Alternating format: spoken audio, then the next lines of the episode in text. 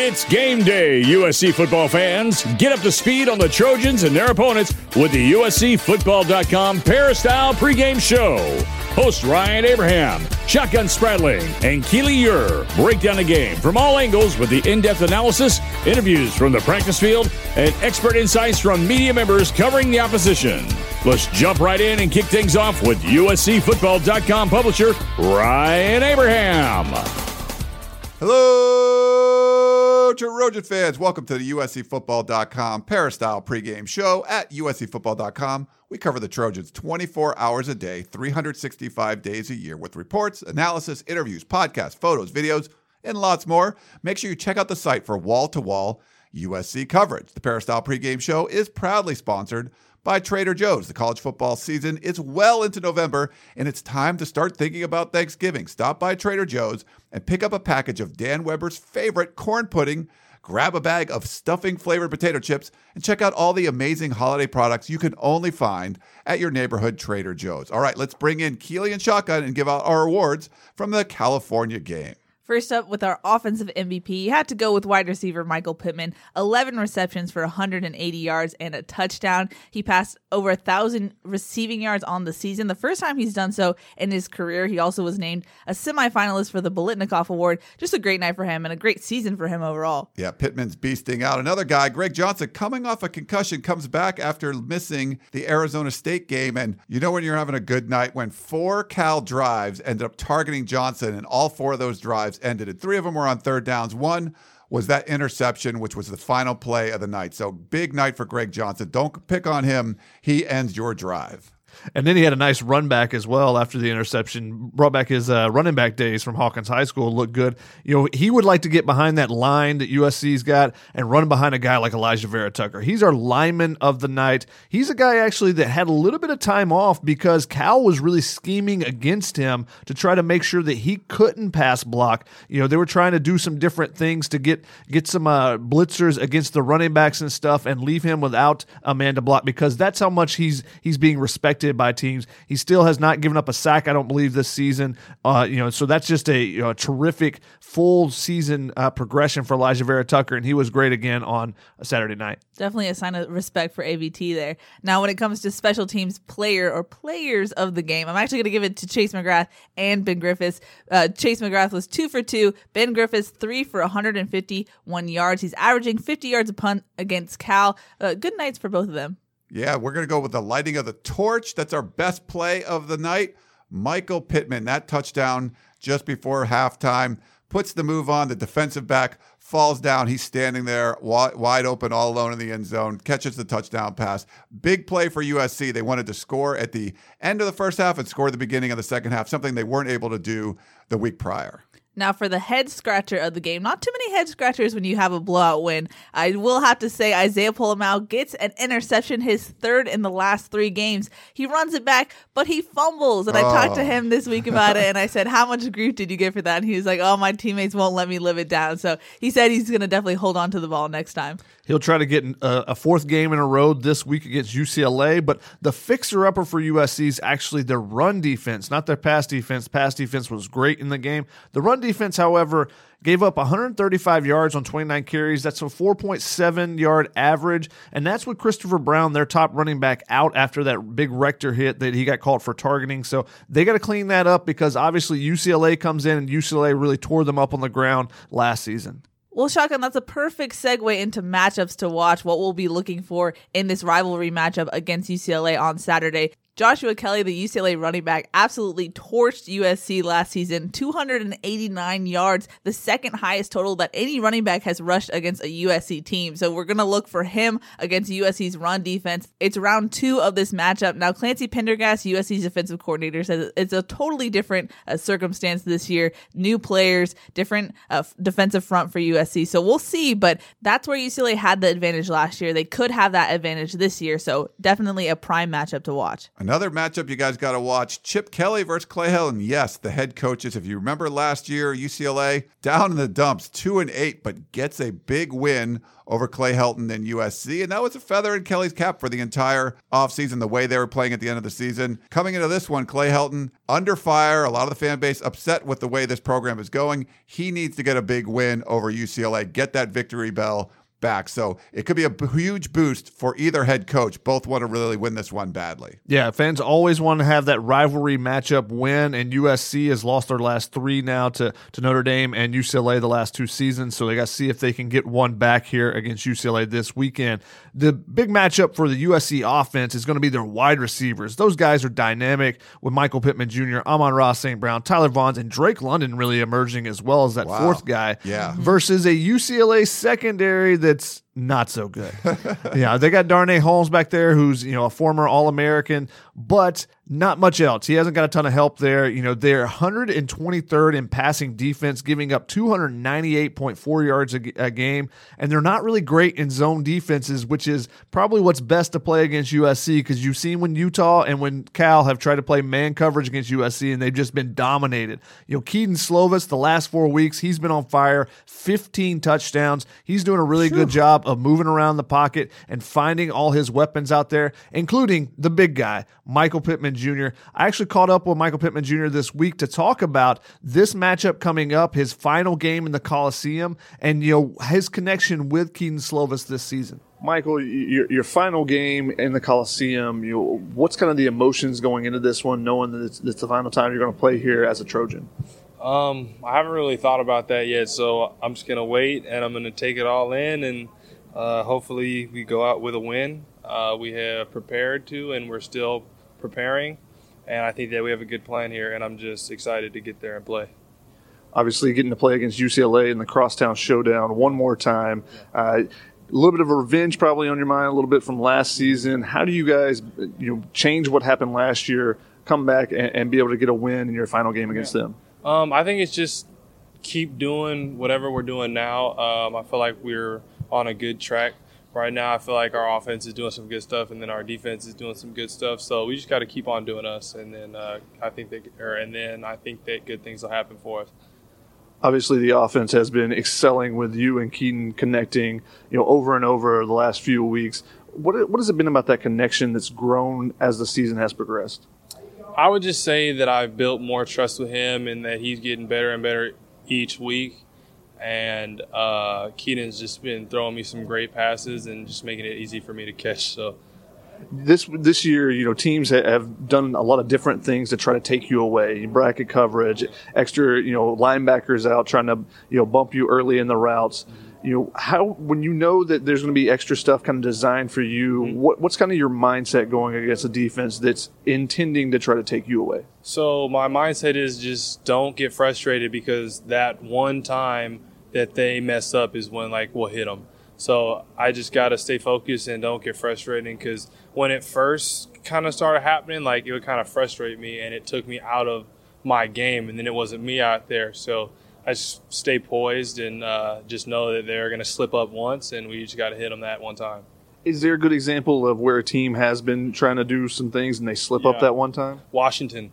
So they were doubling me pretty hard, and then that one where the safety just didn't get out fast enough, we slipped by him and hit him deep. So uh, just that is probably the best example. You haven't seen a ton of man coverage just one on one, but Cal was a team that tried to do that a little bit against you guys. When you see that there's not a safety over top, or you know they're blitzing and stuff, what's kind of what goes through your head? I mean, I just think that it's like go time, like it's a touchdown. So that's just a mindset that all of us have that if we see single or like if we just see like man that we're just like licking our chops, like snap it already, hurry up, let's go. So so that's the mindset that we got. That maturation process, you know, you've been on special teams from your freshman year. You continue to be on a, a number of the teams. Um, what do you tell the younger guys about playing special teams? And because they see you out there and they know, hey, I got to be out there too. Well, I just tell them that there's no job that's too small. Um, I feel like special teams is is like a great way to like develop football skills. So it teaches you to be a fast, violent foot or, or a fast, violent football player. And I just like to play defense, so that's like my only snaps of defense that I ever got to play at uh, college football. Great stuff from Michael Pittman there from practice this week. His final regular season game, he didn't want to even think about that. But the maturity of this kid, the only captain on the offensive side of the ball, he'll do anything like he talked about, playing special teams. When he started off as a true freshman playing special teams, you're like, oh, you're going to burn his red shirt. But I think that's really helped him grow into the player he is. Like you mentioned earlier, Keely, a Biletnikoff semifinalist. Just been amazing to watch him mature and how great of a player he's become for USC. Without a doubt. And the maturity actually kind of started with the UCLA game. He mentioned that when he became obsessed with catching contested balls, making sure he catches everything, it was actually in the Rose Bowl against UCLA. He dropped a wide open pass from Sam Darnold. Oh, yeah. And he said that just bothered him so much. So his goal then, uh, from that point on, has been not dropping any passes. And so someone told him, I think you only dropped one this season. He was like, that's not good enough. So just the, the championship mindset from Pittman is always admirable. And he's been such a leader to those young guys, the Drake Londons, the Munir McClains, the younger guys on that team, but also just just all the young guys because they see a guy that's a Biletnikoff semifinalist now, and he's willing to go out there on any of those special teams. He's willing to do whatever is needed for the team. You know, my favorite play of the season might be when he jumped in at the end of that Arizona game when the game is already out of hand. He sees there's 10 players on the field on a punt, and he goes, I'll jump out there and, and, take care of it, even though he'd been out of the game for about 20 minutes. Clay Helton calls a timeout. It's like, what are you doing out there? We need someone else to be in there. But he, that's just how attentive he is, how much he cares. And, you know, he's a special, special player. That's what John Baxter, that was the quote he gave me this week. You know, he loves him. He's known him since he was a little kid because uh, his dad played for him at Fresno State. So, you know, th- there's a good connection there, obviously. And, and he loves being on special teams. It's going to be something that's going to help his career in the future in the NFL because he's going to be a beast as a wide receiver, but also a guy that could have a long extra longevity because of the special teams aspect of it as well. Yeah, championship mindset. He brings that something USC desperately needed. So he's been a great leader for the Trojans. All right, we're going to take a quick break and come back with our player perspective segment where Keely Eure breaks things down with former USC All American safety Taylor Mays. Spring training is in full swing and fantasy baseball draft season is upon us. That means you need to join us on Fantasy Baseball Today in 5, part of the CBS Sports Podcast Network. Join Scott White, Chris Towers, and me, Frank Stampfl, every Monday through Saturday for six pods per week throughout the month of March. We'll break down the latest news, spring training updates, players to target, and much more in just five minutes. Make sure to download and follow on Apple Podcasts, Spotify, the Odyssey app, and everywhere else podcasts are found. Welcome back to the USCFootball.com Peristyle pregame show. In this segment, we will look at the game from a player's perspective with host Keely Eure and former USC All American safety Taylor Mays. We're back with another edition of Player's Perspective. Taylor, thanks so much for joining me. Keely, what's going on? Before we get into it, we have to thank our sponsors. Taylor, help me out here. Well, special thanks to Platinum Storage and Store Local Companies for sponsoring the USCFootball.com Peristyle pregame show. Platinum Storage is one of the nation's leading privately held commercial real estate companies specializing in self storage. Established in 1999, Platinum Storage owns, manages, and develops self storage facilities in Southern California and throughout the United States. For more information, email inquiries at platinumstorage.com or call 949 770 2232. Well, Taylor, it's another rivalry week. This week, it's USC's crosstown rival UCLA. Now, I'm curious about this just because I'm a SoCal kid, so this was always a big thing growing up. But you're from Seattle. What did it mean for you to play in this rivalry? It's interesting because I didn't grow up necessarily a fan of USC or UCLA. Being from Seattle, I was a huge University of Washington football fan. So when I came down to USC and first time that I played UCLA, I'm not one of these kids from Southern California. Uh, most of the guys on the USC and UCLA football team, they grow up together. They play little league football together, um, high school football, especially now with the way that recruiting is. And they're very familiar with each other, which just adds to what makes this rivalry different than really any other rivalry in college football. It's about bragging rights. 10 years later, 10 years removed from the last time that I played in a USC versus UCLA game, guys are still arguing about it. It's one of the it's one of the most competitive things that I argue about in my life. A couple weeks ago, I went to a bar with some of my friends to watch USC play Notre Dame. A guy named Bruce Davis walks in. And Bruce Davis, for you guys who don't know, is a defensive end who played in the NFL also, but he went to UCLA. And he's kind of infamous for being the player who got upset with Lee Corso and Kirk Herbstreit after this game where we lost 13 to 9 to UCLA in 2006. Bruce and I are friends, but the first thing he said to me when he walked in was, 13 9, referencing the game that we lost. We were a great football team. They weren't good. We lost to them at the Rose Bowl. You're probably killing every USC fan who I- remembers you know, this. Hey, hey, it, it was tough, but it is what it is. And I think it just shows what rivalry games are. They had no business beating us in that game. They beat us. And 10 years later, he's still talking about it. So for our guys, you know, this game will live on. I know our record is 7 and 4, and UCLA's also been struggling this season, but this game matters. It's, it's a fun game to play in, and I think everything is just amplified on rivalry week. Well, when it comes to this year's UCLA team, what's your take on them? They had a three game winning streak. It looked like they had turned a corner. And then, as you like to say, they went to Utah and got smoked. What type of UCLA team could we see in the Coliseum? this team has been very, very inconsistent. If you would have looked at them going into the Utah game, you would have thought, hey, this is going to be a very solid team. And then they played Utah and everything went out the window. I think the main reason for this is DTR, Dorian Thompson Robinson, their quarterback. And if you look at the way that he's been playing, he's accountable for 16 of their 20 turnovers.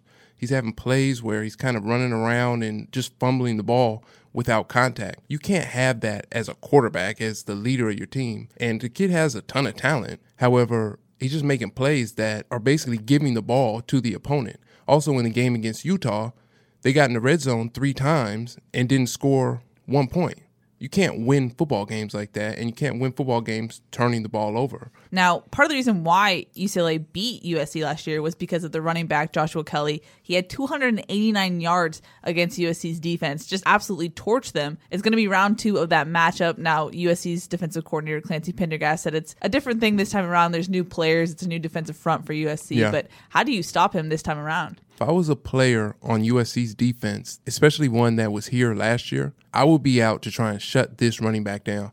Now, Joshua Kelly, he's been hurt a little bit this year. He still averages over 100 yards a game, but he's been a little bit nicked up. Of course, Chip Kelly's going to want to test our defense and test our uh, run defense and see can he do what he did last year? We have to swarm tackle. It's hard for one guy to tackle a big back in the hole.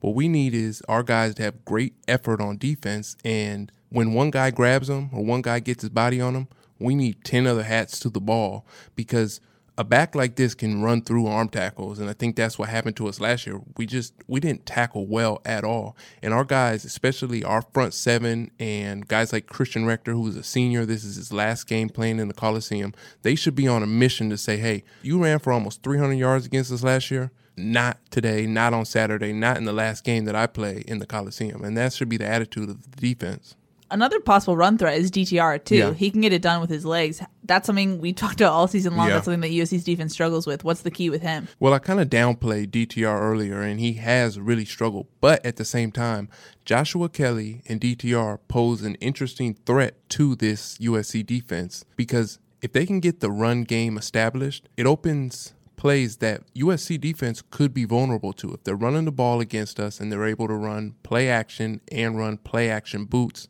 and get DTR out of the pocket because he is able to run pretty well. He's an agile quarterback and being able to get him out of the pocket and letting him use his legs to create second chance plays downfield. One, it'll be on our defensive line. I think John Houston is another guy who's a senior playing in his last game at the Coliseum. He's a team leader in tackles right now. He's seven away from a 100 on the season. And he's a guy at middle linebacker who's going to have to make some open field tackles. Us being able to shut down the run effectively in the beginning means that play actions won't matter. And it'll force a guy like DTR who struggled to throw the ball consistently downfield to have to be a pocket passer. And I don't know if they can beat us that way. Now, on the other side of the ball, you and I have been kind of tracking Kedon Slovis's progress Yeah. each week. I think it's worth noting that it seems like he's starting to hit, really hit his stride right now. Yeah, yeah. Kedon has really impressed me, and we've been pretty tough on him this season in our criticism. But if you look at Kedon Slovis, this guy, he was a backup coming into the season. He got thrust into the starting position. He played really well in his first start against Stanford. Then he got hurt. He played through the adversity of getting injured and then coming back. He looked really solid towards the end of the game against Notre Dame. And then we got into a couple games where he struggled a little bit. But in the last three or four weeks, he's kind of been going off. And the crazy part about it is he's done it without a running game. Yeah. Which has made it extremely hard for him because he doesn't have a solid running game. And we talked about stats last week of the offense was a lot more 50 50 the first half of the season. And then now it's more 65 35 run pass. So this guy in his first 10 games is, you know, he's thrown for 270 yards a game and his completion percentage is almost 71% versus DTR, who was at 59. I mean, that, that's a pretty big difference. And I think Kedon has made all the strides and gotten all the experience that we would want a true freshman quarterback to get. He's dealt with adversity, and I think he's done really well for himself. It also helps when you have the talented receivers that he's throwing to. Yeah. We saw what happens when you try and go one on one, try and go into man coverage against USC's wide receivers. Yeah. If you're UCLA's defense, how are you trying to approach this game? How are you trying to cover these talented wide receivers? Well, you got to do something. And UCLA's defense likes to play man. They play man pretty regularly, but we've seen what happened to Cal, and we pumped up Cal last week and said that, hey, this Cal secondary is tough. They play really well together. Cal tried to play man against us, and they got torched. And this UCLA secondary is ranked 122nd in passing yards per game. I mean, they're really struggling. They only have four interceptions. And if you're UCLA, if you're going to play man, then you have to blitz because you can't give Kedon time to throw the ball. What I would do, what I would think that UCLA would do is play zone against us or try to do some form of uh, rush three, drop eight with a ton of underneath defenders because that's been the only thing that Kedon hasn't played particularly well at this season. He's progressed at it and he progressed, we saw with the touchdown that he threw to Drake London, but on a consistent basis, that's something that he struggled with. But I don't know if, I mean, we saw Michael Pittman go off last week. We saw Drake London really have a coming out party last week. I don't think this UCLA secondary can match up. But if they play zone, even if they roll to Michael Pittman, which means play cover two to him, that's what defenses have done against us this season that has been successful. So that's what I would do if I was UCLA. But when that happens, there's two guys on Pittman and that's nine guys to cover the rest of the offense. Somebody else has to win, and that's where Kedon needs to find the right receiver and, and throwing the ball on point. Alrighty, Taylor, for the last time of the regular season, your 9 and 2 record on the line. How do you think this one's going to go on Saturday? Well, first of all, I want to bring attention to Keely. Tell me the football game and who you were supporting in this football game that made you decide you wanted to work in sports media it might have been the 13 to 9 game, you know. But who were you supporting in that game? I'll just say I was supporting Bruce Davis. How about that? Yeah, see, I just wanted to make that You're known. just outing me. We have a spy. There's a spy in our ranks. Hey, it's not my fault. But hey, anyway, even though we have a spy, I will say that uh, I'm very proud of this USC football team for this year, for what they've been able to accomplish. It obviously hasn't been great. It's not what we would want consistently from our teams, but coming off of a five and seven season and having to play with your backup quarterback, this team's been all right. They left some definitely some wins on the table, but they persevered. They really played well last week, and I think what happened last week against Cal will push them forward, especially on defense going into this UCLA game. And I think it's the challenge that we need because in the past we have struggled against mobile quarterbacks. I don't think they can stop us. I think we'll score 49 points on offense. I think the key thing will be how well UCLA's offense comes out and plays, and if USC's defense is really just able to just shut them down. And if they do that, you know, it'll be a blowout a little bit. So obviously I got to go with USC, not just because I went to USC, but because USC is the better football team in this game. Well, we'll see how it goes on Saturday. But Taylor, thanks so much for joining me once again. Keely, thank you. Alrighty, we're going to take a quick break. And when we come back, we're going to go behind enemy lines.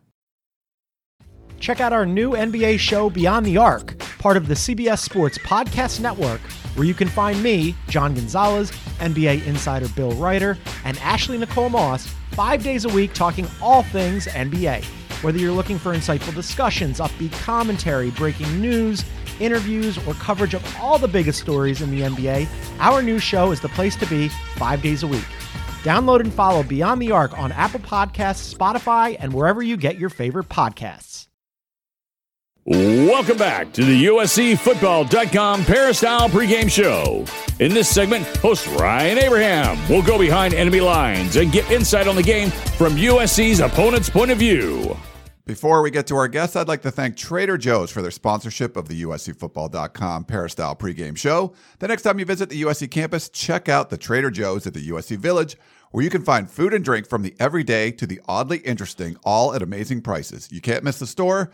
It's in the red brick building. All right, let's bring in our guest, David Woods, my partner on the podcast of champions doing a great job for Bruin Report Online, covering UCLA football, basketball, and recruiting right here on the 24 7 Sports Network. Welcome in, David. How are you? I'm doing great, Ryan. Long time no talk. Yeah, it's been a while. We, t- we do talk a lot because we do the podcast of champions together, but this is the rivalry week. This is where the teams we cover get to clash and play each other. And both teams seem to be on a bit of a high note, except last weekend. I don't know what happened with the with the Bruins, Dave, but beating Stanford, beating ASU, beating Colorado, uh, impressive looking team after that. You know the early preseason stuff with Chip Kelly. But what happened against Utah, and can this team bounce back just a week later against their big rival? I mean, I appreciate the pump up, but I think a 49 to 3 loss to Utah kind of wipes out the positive feelings from the three game winning streak. Um, yeah, I mean, that's really the question is whether they can bounce back. I think emotionally, more than really anything schematically from that game, losing by 46 points is one of those devastators. That's it's it's worse than you know losing a whatever USC did against Oregon, right, where you lose by like 30. 46 points where you only score three um, and you just kind of have the will systematically taken out of you by an opponent that's a tough thing to bounce back from and that's going to be the challenge. It's going to be a big challenge for chip kelly and company this week. I think usc presents a slight more favorable matchup in a few different ways than uh, utah did but it's still a very good offense. Michael pittman especially is going to be very tough to cover. If you watch utah against this ucla secondary um, and watch their tight end have his way with Stephen Blaylock in man coverage. The visions of Michael Pittman going for like 200 plus receiving yards are uh, they seem very real right now. Yeah, that's certainly the strength of USC's uh, offense. The strength of UCLA's offense. Joshua Kelly had a huge game against USC last year. He's second in the Pac-12 in rushing. He's got 10 touchdowns, 939 yards. How's he kind of developed this year?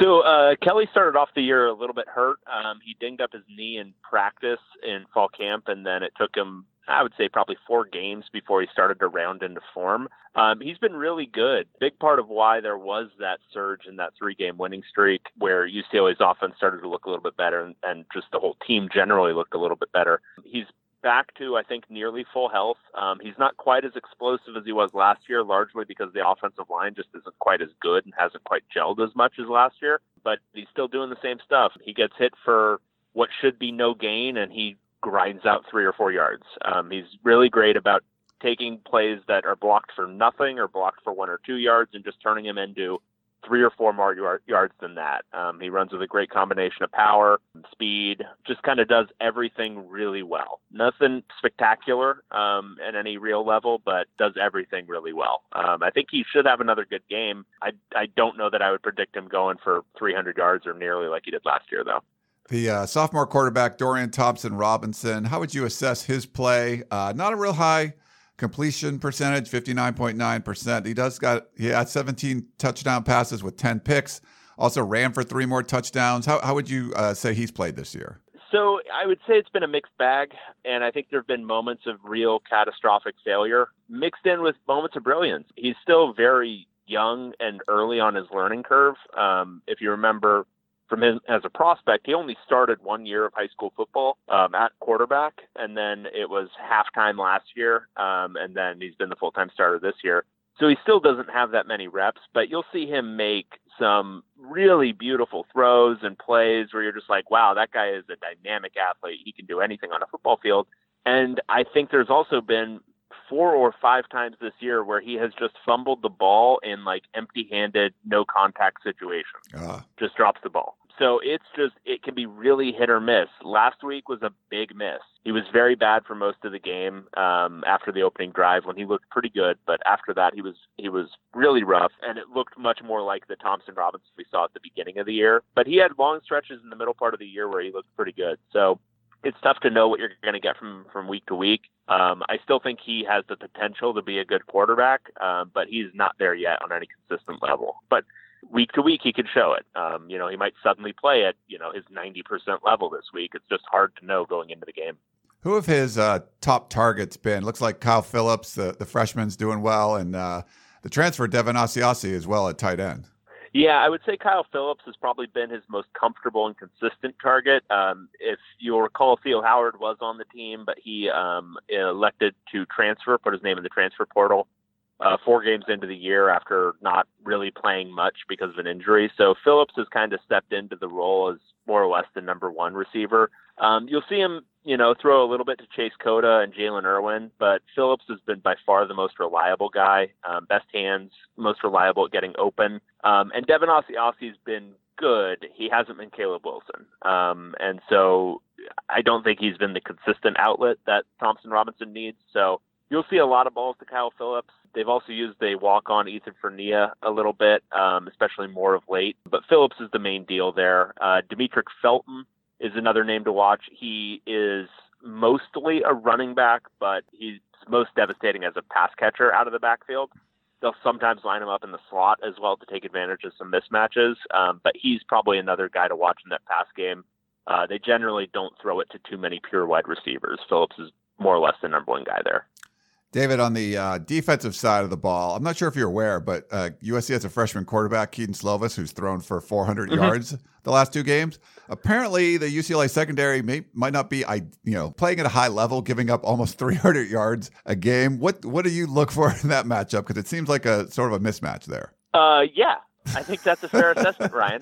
Um, yeah, so Here's the thing, too. So the the thing that was making UCLA's defense actually semi-respectable in that three-game stretch um, against Stanford, Colorado, and ASU was that they were bringing pressure and sending blitzers and using their smaller defensive lineman package, but also sending pretty frequent blitzes. A lot of times that was married with man coverage. If we've learned anything from watching USC this year, the the general rule is don't play man coverage against yes. USC. I'm looking at this one, and I think it's a pick your poison. When UCLA's gone to its kind of zone heavy passive defense, they've been horrible at all levels. But that might be the only way to really play against USC. From my personal preference standpoint, I would still prefer they go aggressive and just look. If Michael Pittman's going to beat you, he's going to beat you, no matter what you do. But I think the only chance they have is if they get like a devastating amount of pressure on Kedon Slovis, and that's going to require their best interior rush guys. Osa Odighizuwa is going to have to play the game of his life at basically a three tech, but they're going to need to get pressure on him um, because I don't see a coverage plan that works for UCLA against this one. I think if they zone, they've run a terrible zone this year. Uh. If they man, yeah, they're going to get beat, but they might, you know, occasionally create a negative play on Slovis and I think that's their best chance to shut down this offense. Uh, Osa Odighizuwa leads the uh, Bruins in sacks with three and a half, I believe, uh, and tackles for loss with nine. Who are some of the other defensive standouts for UCLA? Um, well, he's been the one that's been like exclusively a positive. Uh, there have been other guys who have had moments okay. um, where they've been good, uh, but it's been a mixed bag there too. Uh, Krys Barnes, he had a really nice stretch of play uh, in that three game winning streak, um, and then reverted to a lot of really bad habits against Utah. Got taken out of a lot of plays, overran a lot of plays, tried to jump at Tyler Huntley when he pump faked, and that left him, you know, unable to deal with Huntley then scrambling past him. But he had some good moments. If he can get back to a high level of play, that'll be good. Darnay Holmes, I think, has been solid this year, but I would say he's actually not as good as he was last year. He too, I think, started the year a little bit dinged up, um, so that may have played into it um, somewhat but I, it's it's not a real talent heavy defense, I would say. Um, I think Keisean Lucier-South is another guy who, if they're going the pass rush route, if they're going to put pressure on Slovis, he's another guy who has to have a big game. And he's had him this year after coming back from a suspension after three games. He's he's definitely been a, a brighter spot for the defense, but not a ton to like in this in this UCLA defense. Just no one's really popped.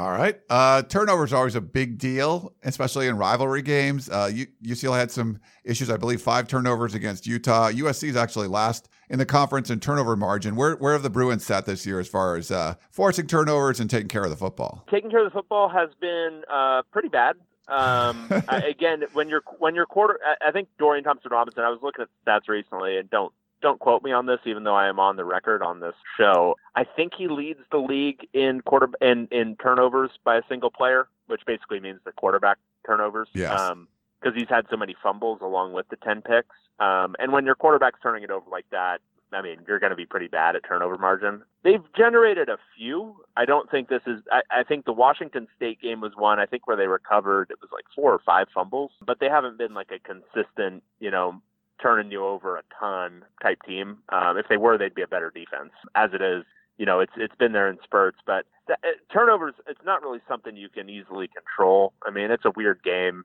The ball's a funny shape. It bounces funny. Yeah. Um, so the simple fact that Dorian Thompson Robinson is, has has turned it over so much in unforced situations is probably the biggest story from the turnover margin for UCLA. On the uh, special teams front, uh, I know JJ Molson doesn't have the best uh, field goal percentage, but how overall have the special teams units been for the Bruins? Better than in years past. Um, kick and return, uh, kick and punt return coverage has been actually pretty solid, and they've been bad for three or four years now. So that's a that's a big switch for UCLA. And I would say in their own return game, uh, Kyle Phillips is definitely somebody to watch on punt returns. Um, I think he's averaging something crazy, like 20 yards a punt return, but he has a punt return for a touchdown this year. Felton on kickoff returns, uh, he has a kickoff return for a touchdown this year. So there's there's some definitely dynamic playmaking ability there. The kicking game has actually been the weakness. Uh, JJ Molson, I think, has missed four or five kicks now and just hasn't looked anywhere near what you would expect from a senior UCLA kicker. And, you know, punting, they've been fine. They have a transfer, Wade Lees, who's been fine. He's an Aussie guy. All right. Dave does a great job covering the UCLA Bruins for Bro. Make sure you check out his stuff. Thanks for coming on, Dave. No problem, man. All right. We'll take a quick break and be back here for our final segment on the Peristyle pregame show. New CBS Monday. Federal agents! Hands where we can see them. NCIS Hawaii is back. About to set it all New criminals to catch. Armed robbery, aggravated assault, murder. And new investigations to be solved. These guys were good, but even masters make mistakes. Vanessa Lachey and featuring LL Cool J. Violent Island, you got it. Welcome to paradise. A new NCIS Hawaii, Monday, 10, 9 central on CBS and streaming on Paramount Plus. Welcome back to the USCFootball.com Peristyle pregame show. Here's your host, Ryan Abraham. We're going to finish up the show with Chris Trevino's five bold predictions for the UCLA game. We'll hear from USC linebacker John Houston. And finally, Keely Shotgun and I will give our game predictions. Thanks to Platinum Storage and the store local companies for sponsoring the USCFootball.com Peristyle pregame show. Platinum Storage is one of the nation's leading privately held commercial real estate companies specializing in self storage. Established in 1999, Platinum Storage owns, manages, and develops self storage facilities in Southern California and throughout the United States. For more information, email inquiries at platinumstorage.com or call 949 770 2232. Let's get right into Chris Trevino's bold predictions. Prediction number one another 400 yard for four touchdown game for Kedon Slovis. I'm going big on number nine in the final home game of the season and looking for him to push his 400 for four streak to three consecutive games. In fact, Slovis has thrown for at least 400 yards and four touchdowns in three of his last four games. UCLA's poor pass defense numbers are a little inflated due to the 507 passing yards and nine touchdowns it allowed in the Washington State game, but it ranks number 124 in the country at just over 298 passing yards allowed per game. Washington State is the only team to throw for at least 400 yards on UCLA, but I'm still picking number 9 on Saturday. Prediction number 2 a third consecutive game with a touchdown for Amon-Ra St. Brown. I'm keeping the streak pattern going with another touchdown reception for St. Brown, who has quietly become a major weapon this month for Slovis. Over his last three games, Amon Ra has 20 receptions for 319 yards and two touchdowns. A touchdown on Saturday will mark the first time in his USC career he scored a touchdown in three consecutive games. In last year's loss to the Bruins, he caught six passes for 98 yards and a score. And remember, UCLA has allowed 27 passing touchdowns this season, number 125 in the country. Prediction number three two sacks for Christian Rector on Saturday. Now, Rector's senior season has not lived up to the expectations. Rector has only played in seven of USC's 11 games this year, three missed with a high ankle sprain. He wasn't 100% against Notre Dame, and he missed virtually the entire Cal game after that targeting call in the first series. This season, he's recorded 16 tackles, two tackles for a loss, and one sack. Now, in two games against the Bruins, he's yet to record a sack, but I see a big game coming for number 98 in his final homestand in the Coliseum, especially with a sense of urgency with his last two games left. Prediction number 4 Another Isaiah Pola-Mao interception. If you listen to all my predictions this season, you know I've picked turnovers for Talanoa Hufanga a couple times, and every time it seems like Pola-Mao gets one in response. Pola-Mao not only leads the team with four picks, but has nabbed one in three consecutive games, which hasn't been done at USC since 1998. Now, his uncle, USC legend Troy Polamalu, will be in the house on Saturday, honored for the College Football Hall of Fame induction, so that will be another form of motivation for number 21. The Bruins have also thrown 10 interceptions this season, third most in the Pac 12. And finally, prediction number 5 USC is perfect on red zone trips. If I'm picking another monster day for Kedon Slovis, I'm also to believe that the Trojans can be perfect in the red zone. USC's offense went a perfect 6 for 6 against the Cal defense last week, and UCLA is number 69 in the country in opponents' red zone conversions at 83.3%. Nice choices there from Chris. I'm going to agree with number one and number two. I'm going to go on the offensive side.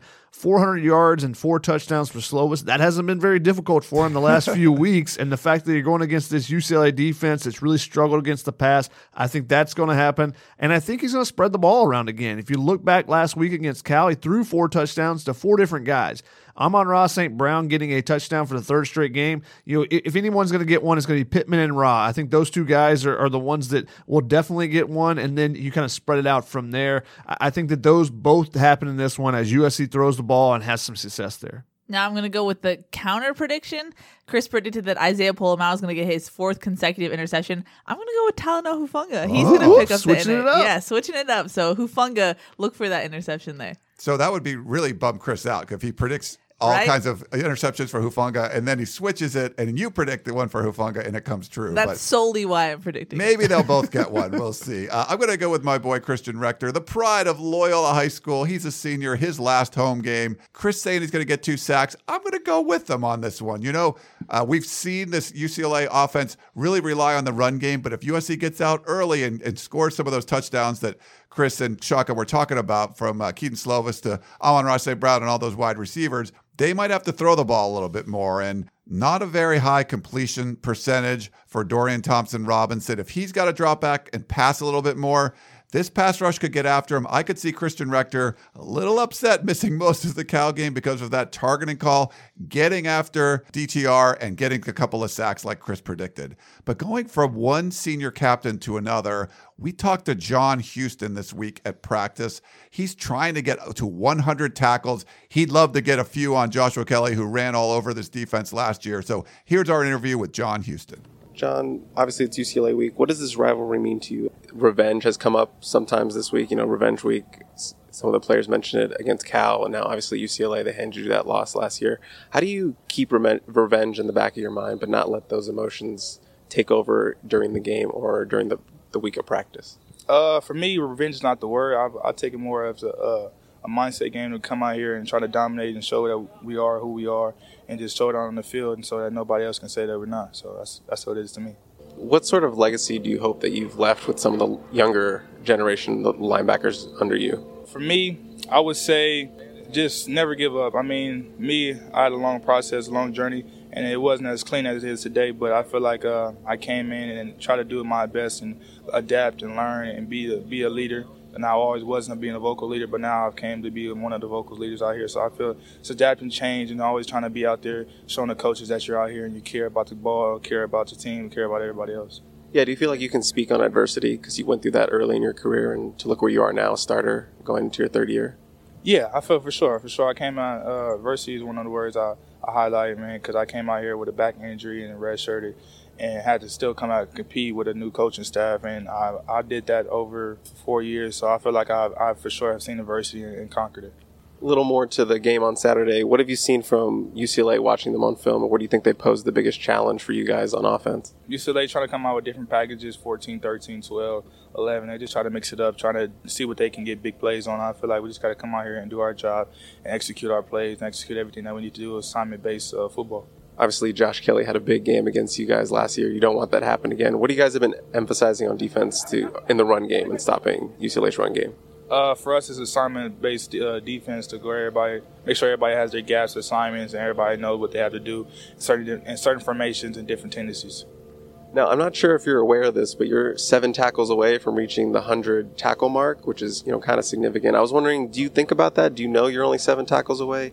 What would it mean for you to hit, you know, 100 tackles, which has only been done three times this last decade? For me, this year I didn't really focus on my on my personal stats. I was more focused on the team uh, team aspect of it, just because we have a younger team, trying to be more uh, hands-on leader. Just try, trying to work it by myself because my plays will come.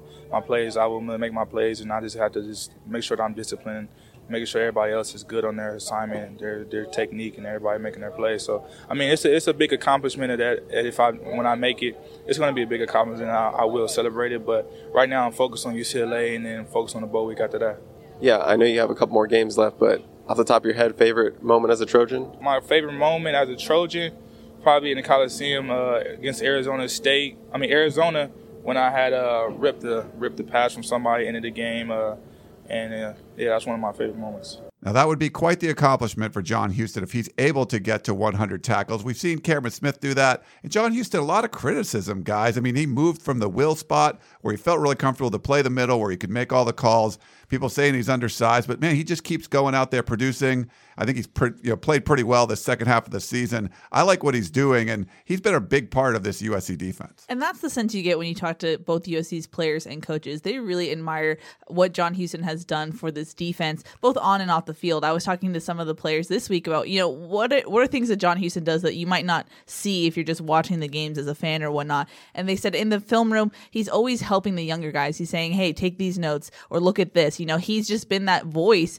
Maybe you don't hear it on the field necessarily, but he's been that voice that's guiding the younger guys and this defense as a whole. Yeah, he's basically the heart of the defense this year. You look on the sidelines during games, you know, he's been getting hugs from Clay Helton and Johnny Nansen and some of the other defensive coaches. Just, you know, after things have happened, Johnny Nansen brought him up just randomly in, in a conversation uh, after the Arizona State game in an interview.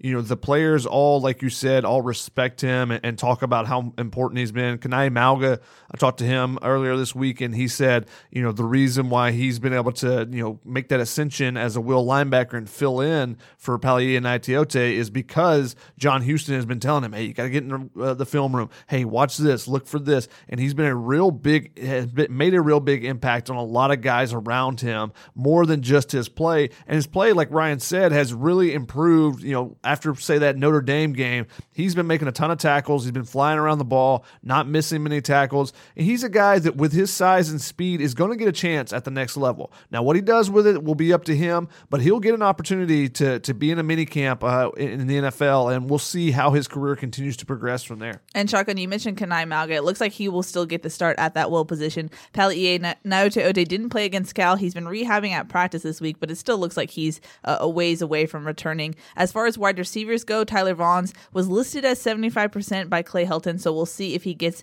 uh, more work this week. A running back Vavae Malepeai is still day to day. I tried to get something out of running backs coach Mike Jinks, but he said, you know, I don't want to give any more predictions just because he's been uh, trying to get back but can't fully make it there. So we'll see as far as Malepeai goes. And then Brett Neilon with that calf strain is still out. So Justin Dedich is going to get his second start at that center position. All right. Thanks for the injury update, Keely. It's time we got to do our game predictions. Now, you guys know me. I don't usually pick USC to win or to cover the spread. The Trojans, though, are six and five against the spread this year, so they're doing a lot better job. This is a 13 and a half point spread in Las Vegas. I do think USC is going to cover. I do think the matchup between the USC wide receivers and the UCLA defensive backs is not a good one for the Bruins. So I'm going to pick USC 38, UCLA 24. Yeah, I think I'm going to go along those same lines, Ryan. 41 to 21. USC. Oh. I think it's going to be a close game in the beginning, but ultimately USC will get the win. That wide receiver DB matchup between USC and UCLA, I just don't think it's favorable for the Bruins. You know, I think it's going to come down to turnovers for one. You know, both teams have struggled in that category. So if one team gets a big, you know, a three or four plus turnover margin. I think that could swing the game. However, if you go just on talent, USC definitely has the advantage here. And anytime that UCLA has given up 20 points, they've really struggled. You know, they're two and six. Now, one of those was the 67 to 63 win over Washington State. Ooh. An incredible comeback in that game for the Bruins. But outside of that, you know, you're one and six when the opponent scores 20 points. I don't think they're holding USC's offense down, especially the way Kedon Slovis has been rolling with those receivers.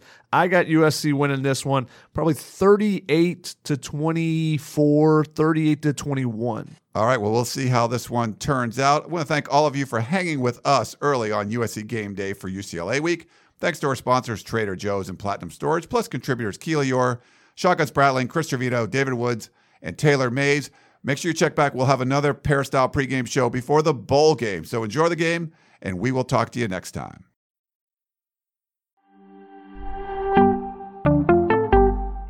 Greetings, Fantasy Warriors. I'm Heath Cummings, your guide to fantasy dominance on FFT Dynasty. Join me this offseason where mock drafts become epic showdowns and every pick shapes your legacy. If, if I was Adam, with the team that he's built, Will Levis makes so much more sense. And that's not all. We're peeling back the curtain on the future with our exclusive 2024 NFL Draft Prospect Profiles. Uncover hidden gems that'll elevate your roster to legendary status. Puka Nacua. After Cooper Kupp, we really have no idea who's going to get the targets. Keaton Mitchell of East Carolina, explosive speed is ridiculous. This isn't just a podcast, it's a playbook for champions. Subscribe to FFT Dynasty now, and together we'll conquer the fantasy football frontier. Your dynasty journey starts here.